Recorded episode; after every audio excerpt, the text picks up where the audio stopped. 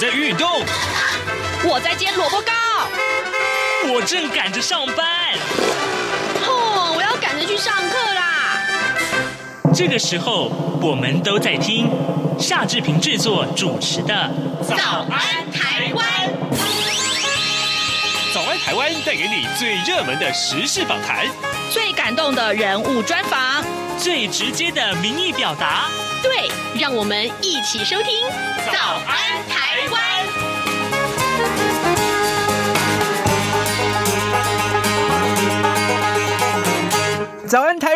我是夏志平。今天是二零二零年的十月六号，星期二。在今天呢，呃，德先生这么说，这个单元里面，志平要跟您探讨这样一个重要的话题。各位，每天大概在餐桌上都可以吃得到鱼，对不对？台湾的渔获量，其实在呃世界上也算是一个非常非常重要的一个国家啊，的名列前茅。但是呢，美国的劳动部在九月底的时候，第一次把台湾的渔货啊，名列为这个强迫劳动制品清单。这到底是清单？呃，这个清单到底呃意味着什么？还有对于台湾的渔业界来讲，有什么样的重要的意义呢？当然，更重要的是，呃，如果这是一个不好的啊，在列在这个清单当中是一个不好的现象的话，那么该怎么样去改进呢？待会儿我们要跟您连线台湾人权促进会的秘书长施逸翔，我们请秘书长为大家来解说这个课题。也许你不清楚这个名单的意义，但待会儿我们会告诉您的。在跟秘书长连线之前，志平来有时间跟大家说一说各平面媒体上面的头版头条讯息啊。我们首先看到的是《中国时报》和《自由时报》。这真是非常离谱的事情，呃，搭车绕医院向铁粉致意啊！美国总统川普说将会推动史上最大的减税案。那么也就是说，这个呃，《中国时报》标题告诉我们啊，不顾密情人员的这个感染风险了，作秀见粉丝，医师痛骂失心疯啊！呃，川普也很大，染疫趴趴走啊！好。我们看到《自由时报》的内文是这样提到的：白宫医疗团队四号在美国总统川普入住的马里兰州的华特里德国家军事医学中心召开了记者会，对外界说明，对不起。说明了，这个川普在啊二号的时候啊自曝这个确诊武汉肺炎之后的最新病情。那么，白宫的首席医师康利他说呢，川普四号的血氧浓度已经恢复到呃正常值的百分之九十八了，二号傍晚就可以起床而且走动。那么，医疗团队对于川普恢复情况审慎乐观。呃，医疗团队的另一名医师啊。盖瑞巴迪，他也说，川普四号的状况很好，已经展开了进食。但是呢，但是川普稍早也在推文说啊，如果他连任成功的话，会推出史上最大规模的减税，再加上国会仍然有机会就新纾困法案达成协议，股市也会跟着大涨。好的，但是这个呃，他还是搭车出来哈，这个搭在这个黑色的这个车子里面，呃，跟着他的粉丝挥手致意。当然，这是违反。了隔离，呃，就是这个简易的隔离的规定，所以呢，也被很多的媒体放在头版头条或放在头版上面来强调，呃，这的确是一件很危险的事情，我们不得不这么说。好，另外呢，我们来看到联合报的头版头条讯息，这是手摇饮料啊，需要标示了，这个标示什么呢？总糖量跟总热量。新制明年就要上路，标示不实的话，最高可以罚新台币四百万元。从明年一月一号开始，手摇饮料不可以再简单标示全糖、半糖，那么业者必须要一并计算里头的这个珍珠啦、野果啦，还有布丁啊这些内容物的热量哦。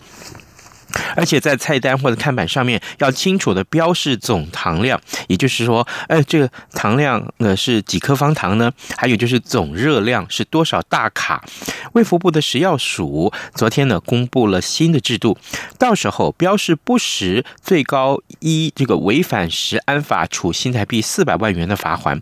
那么新制规范呢，对象是连锁饮料店，还有便利商店的手摇饮，还有就是速食业现现场调制的饮料，所以啊，这个影响性相当的高。我想先问各位听众一下，那么你呃一天要喝几杯这样的饮料？有些人是真的是要至少两杯，那有至少一杯的人其实大有人在啊。食药署就说啊，就说现行啊，只要求业者标示饮料本身额外添加糖量，但是呢，许多的手摇杯都添加了珍珠、野果、芋圆这些配料。消费者啊，即使是选择了三分糖，也不清楚配料的热量。为了加强揭露市售现场调制饮料标示的讯息，那么食药署呢，多次邀请了学者专家来讨论，拟定了连锁饮料便利商店及速食业之现场调制饮料标示的规定，在昨天就公告了。重点就是要把现行添加糖量及呃这个糖量所含的热量的标示修正为应该标示这一杯饮料总糖量还有总热量，并且得以最高值来表示。所以呢，好这个呃预估上路之后呢，其实对很多人会造成影响。那商家呢，未来就必须帮消费者计算加在饮料里面的珍珠。野果啊、芋圆这些配料的这个热量是什么？呃，待会有空的话，我们可以多跟大家来详述这样的讯息。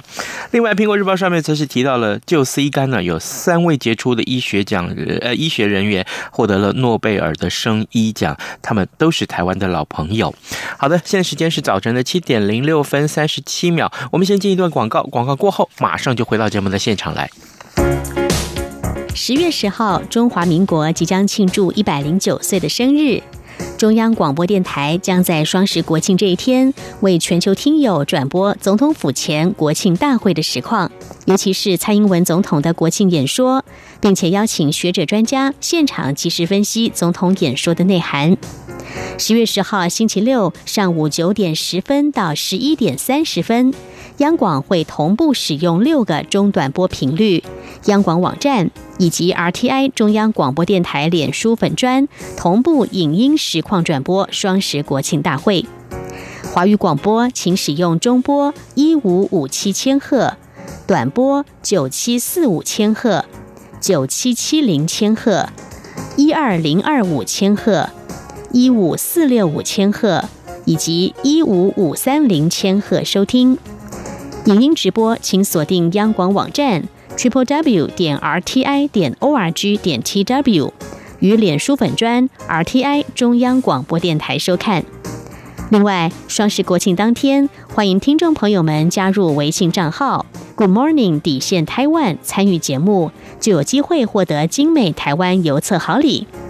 十月十号上午九点十分，央广与您一起庆祝中华民国生日，看见台湾的民主与自信。早安，台湾，你正吃着什么样的早餐？吐司加火腿蛋，咬一口，然后收听中央广播电台。德先生这么说。这里是中央广播电台台湾之音，您所收听的节目是《早安台湾》，我是夏志平。此刻时间早晨七点零八分五十秒了，来，我们为您连线台湾人权促进会的秘书长施义祥，我们请义祥为大家来解说什么叫做强迫劳动制品清单，这是有关于渔业的这个名列在这个清单当中啊。秘书长您早。呃呃，主持人您早，呃，各位听众朋友大家早，是谢谢秘书长一早接受我们的访问啊，秘书长，首先我们要先请您为我们的听众来解说一下啊，就是呃，强迫劳动制品清单是什么内容？那我知道，就是台湾向来都是以渔业远洋渔业的这个大国来自居，那台湾渔船在全球各公海所捕捞到的渔获，几乎都是就近去销货了啊。那么台湾被列名其中，对于台湾的渔业从业人员来说，会造成什么样的影响呢？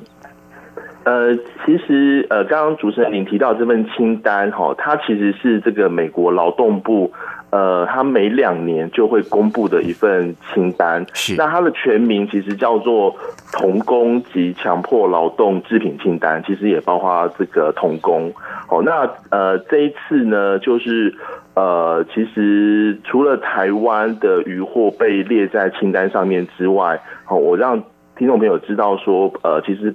呃，这个清单其实列了呃一百五十五项来自七十七个国家和地区的商品。嗯，那其实里面最多的呢，其实是来自这个呃中国，它很多呃的这个商品呢都涉及强迫劳动。呃，包括很多像是来自中国的手套啊，然后呃一呃液氮饰品。好，那其实更特别的，其实就是说，因为呃，这这几年全球都在关注这个新疆维吾尔地区的这个集中营的问题。嗯，那这一次这个列名那个清单里面也列了很多来自呃新疆的这一些制品，尤其是呃服装或者是棉制品这样子。那所以就会大家就会知道，我们台湾的这个渔获。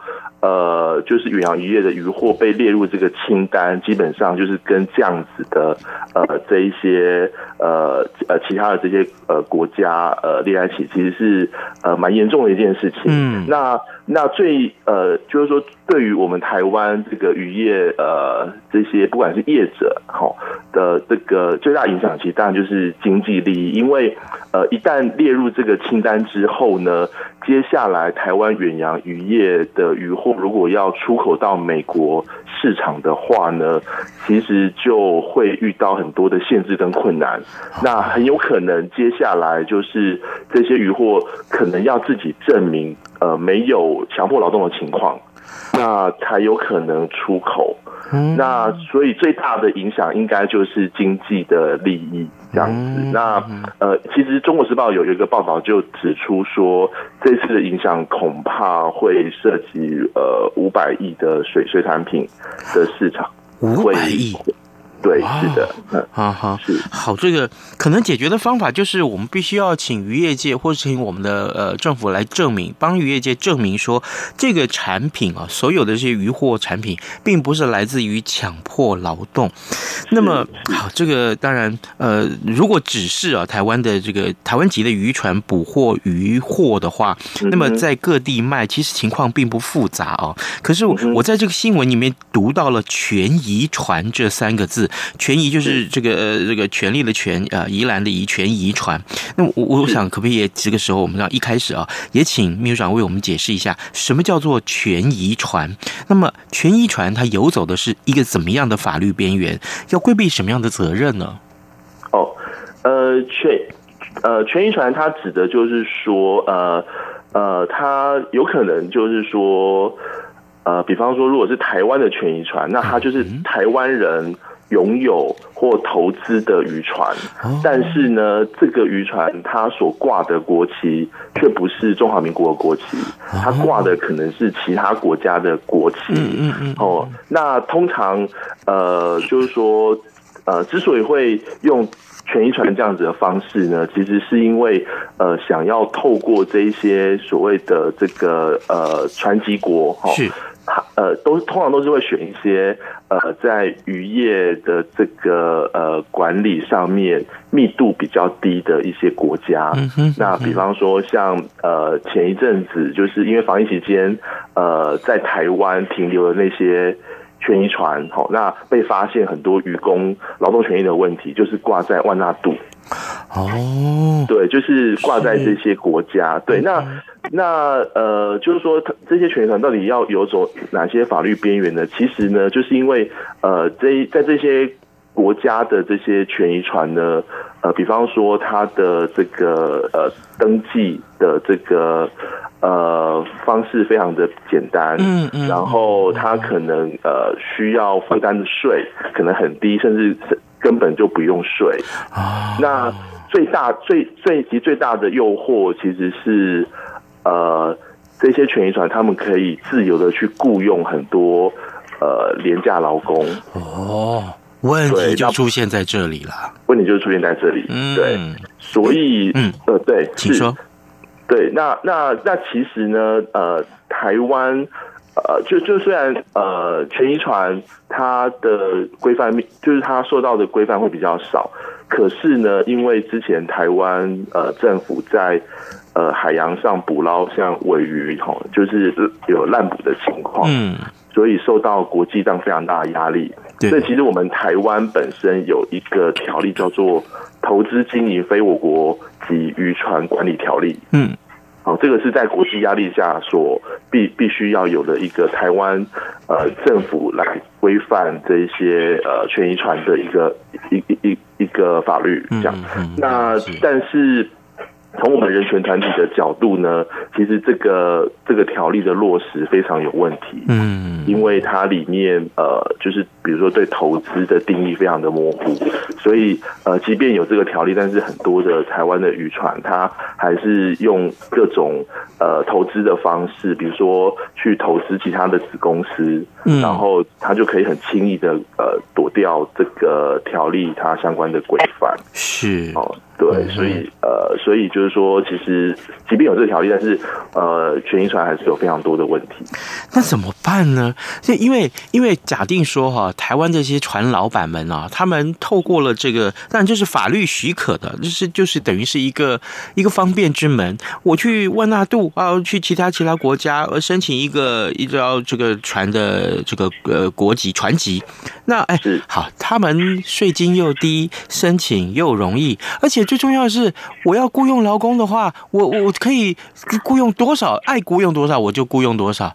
这当然对于条件这个行船的条件来说，其实是很危险，这是一个前提。另外一个，怎么对待这些劳工啊？那真是大有问题。难怪啊，这一次会被台湾要被列名其中。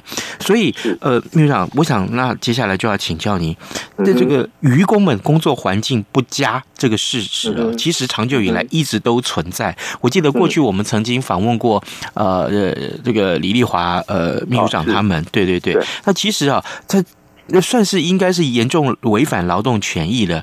所以呃这个呃渔工们的工作环境跟条件到底有多恶劣？因为恶劣到已经被美国重视了。是呃，其实呃，我们一直都认为说，在渔船上工作这些渔工，其实呃。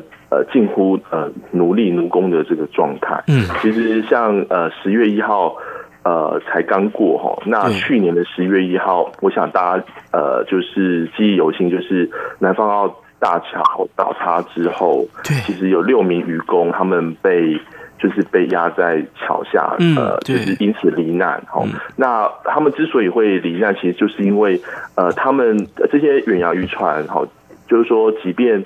在靠岸的时候，他们都没办法呃到陆地上去居住，嗯，他们都必须要呃，即便靠岸都要睡在吃，就是生活在船上。对，那原因就是因为他们要帮那个船长来雇这些船，嗯，连台风天都不例外，嗯，对，那这是这是一呃一个情况。那呃，那当然就是说他们在船上呃，就是。因为船只呃也也其实也不大，嗯，然后但是雇了非常多的这些渔工，是。所以他们的生活的这个寝室啊，然后这些厕所什么的，其实都非常的狭小，对，然后呃其实是非常不利于人居的这样子，嗯嗯，那那这个就不在话下，是。那其实最严重的情况，当然就是涉及到他们的劳动契约。好，那其实呃，台湾的渔船上其实有两种渔工，好，一种就是根据就业服务法引进的这些渔工，那另外一种是在境外聘雇、境外招募的这个所谓的境外聘雇渔工，那这些境外聘雇的渔工基本上是呃，现在都还没办法呃适用劳劳动基准法。那换句话说，对，换句话说，他们的劳动条件就是呃，就是船渔。呃，渔工跟雇主，还有呃，渔工通过中介跟雇主签的这些私人契约，嗯、那那个条件都对他们非常不利的啊。不仅是这个呃，比如说呃，现在有一个这个境外聘雇员工管理办法，呃，也只规范到一个渔工每个月只最多就是四百五十美金。嗯嗯嗯，对，那这个是远低于台湾的基本工资的。四百五十美金乘以三十，这这真是好低啊！对，那那因为他们很多渔工都要借贷才有可能获得这个工作机会。嗯，那之前那个监察院在调查一个印尼渔工 Suprianto 的案子的时候，那个报告里面提出，那艘船哦叫福士福次群号那艘船上面的渔工呢，呃，就是几乎呃每个月只拿五十美金。啊，天！对，所以对，所以就是说他们。呃，就是那个契约是一个问题。嗯，那再来就是呃呃，也因为契约的关系，哈，所以他们就很容易受到呃中介还有呃，就是这些雇雇主船长的这个控制。所以，包括在这个比如说渔船出海遇碰到渔汛，那工作就是会非常的繁重。嗯，所以呃很。常常就是可能一天要工作二十个小时以上，或者是好几天，可能都要密集的劳动，没办法休息。好，那这个是呃，所以工时，然后呃，长长时间工作是一个问题。再来就是他们也会很有可能会被。呃，扣留证件哦，因为呃，我们的呃船长、仲介都担心他们会成为逃跑外劳，嗯，所以就是会透过呃，就扣留他们的证件哦，来控制他们的行动。那那再来就是呃，有一些有一些个案会显示出有一些渔工会受到这个虐待，比方说 Suprianto 他就是。呃，就是被船长还有其他的船员哦，就是呃虐待，然后生病死掉的。那之前一阵子，这个环环境正义基金会有公布一个纪录片，嗯，好，那那个渔工就说他呃工作到一半会被那个船长用电鱼的机的那个工具来电他，或者是说把它呃就是关到这个呃冰。呃，冷冻库冰雨的冷冻库里面，就是十五分钟。对，所以呃，就是说，虽然虽然虐虐待哦，这个有可能是有可能是个案，但是我们觉得呃，它背后显示的就是整个呃，我们在呃渔工的劳动权保障上有系统性的问题，所以才会让这些呃，就是虐待的。案件或者死亡那呃虐死的案件会发生，是这所以大概就是就是这些情况，就是呃列举不完。真的真的，这一整个呃，刚刚秘书长所为我们所提供的这些个在。经过多年的调查，这真多年的这个这调查得到的这个结果，就是真的在海上工作的渔工，他们也许受到了，不是也许是肯定受到了很多不公平的待遇。当然，这不一定是全部啊。各位听众，今天早上志平为您连线访问的是台湾人权促进会的秘书长施逸翔，我们请秘书长为大家来解说啊，台湾被列名在美国的劳动部所公布的童工及强迫劳动制品清单当中啊，这是有关于台湾的渔获量啊。呃，可能是来自于他为什么会有这么多渔获量，在来自于这个不当的这个对劳渔工的对待。当然，这个问题也是今天我们要讨论的重点。嗯，所以刚刚为我们也提出了很多这样的一个渔工工作的现况。我我提出我个人曾经亲眼所见的一个事实。我曾经去台北，呃，就是那个台北港去去看一看那边的渔港。呃，如果我发现说，哎。天呐，这个原来渔工们在岸上，即使是靠了岸，他们在船上洗澡啊，都只能在岸上洗澡。那在一个可以说是。呃，完全大家看得到的环境，因为完全没有任何的隐私可言。更何况他们洗澡的时候不能脱掉自己的内裤。我我我我我当时看到的时候心情好难过。为什么是这样被对待？他们难道连一个可以洗澡的隐蔽的地方都没有吗？啊，更何况是刚刚秘书长所讲的啊，即便台风天都要待在船上。啊，所幸后来我记得上次访问呃李李丽华秘书长的时候，他好像有提到，就是说啊。现在好像也对于渔工们，呃，会提供一个地方让他们休息，好像每每一天，好像是每一次住进去要付一百块钱的新台币，有这样一个简单的解决措施了。所以，呃，当然我们也乐见到渔呃所有跟这件事情相关的，不管是政府单位也好，或是人权团体也好，说是这企业渔渔船的老板也好，呃，工会也好，通通可以站出来一起为这个事情的解决奉献自己的力量。那但是对于消费者来说呢？呃，秘呃，秘书长，我想请教你，如果我们我们只是一般的消费者，我们每天只是在餐桌上看到我们买来的鱼，这件事情对于我们来讲，我们可以为他们做些什么？是，呃，就是呃，首先在谈消费者之前，我还是想要说，目前我们所谈的这个议题最大的这个呃。就是呃，责任其实还是政府的责任。是，那对，那对，其实刚刚主持人有提到一点非常好，就是说，呃，其实像我们的农农产品都有一些呃所谓的产销履历的这些认证嘛，对不对？嗯，对。那我想接下来政府如果要呃协助这个业者来面对这个美国的这个强迫劳动制品清单的话，其实有个做法就是有没有可能建立呃我们的台湾的渔获呢？是呃。没有强迫劳动的这个认政府的认证，嗯，那这样就可以吸引，就是呃，其实台湾还是有非常多有良心的这些呃那个渔船呃业者，我想我相信他们应该都是非常乐意来来呃让渔工有一个这个呃尊严的劳动。那我我我们觉得像这样子的机制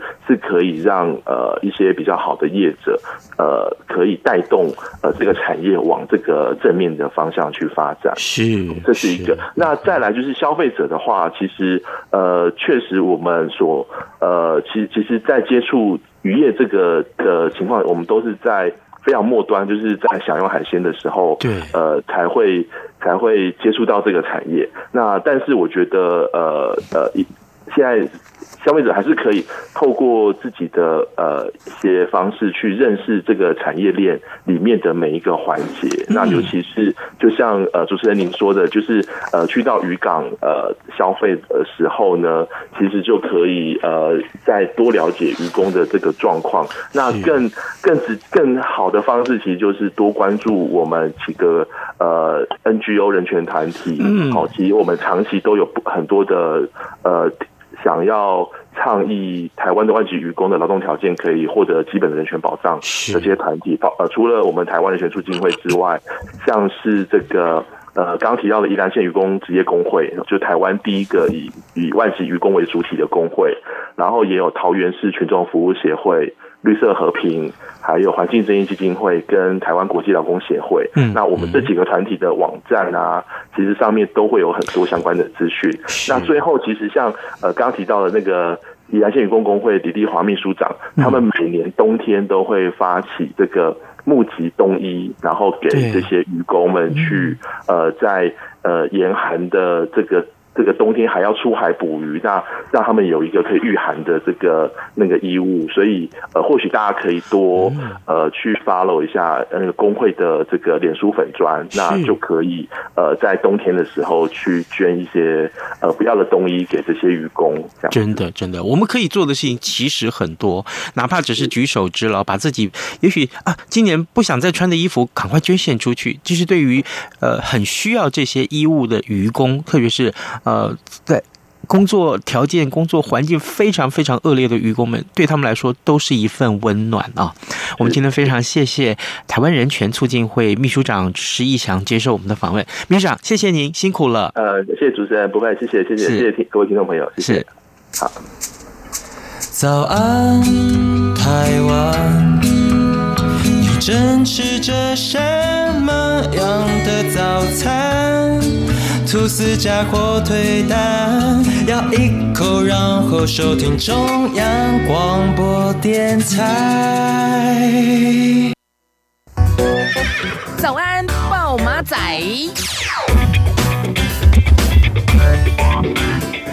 好的，我们赶快来看一下今天会有哪些其他的重要的新闻大事。刚刚一开始志平跟大家所说的这个呃诺贝尔的生医奖被三位医学呃研究人员给获得，那么非常非常的值得我们大家高兴啊！这是研究 C 肝啊。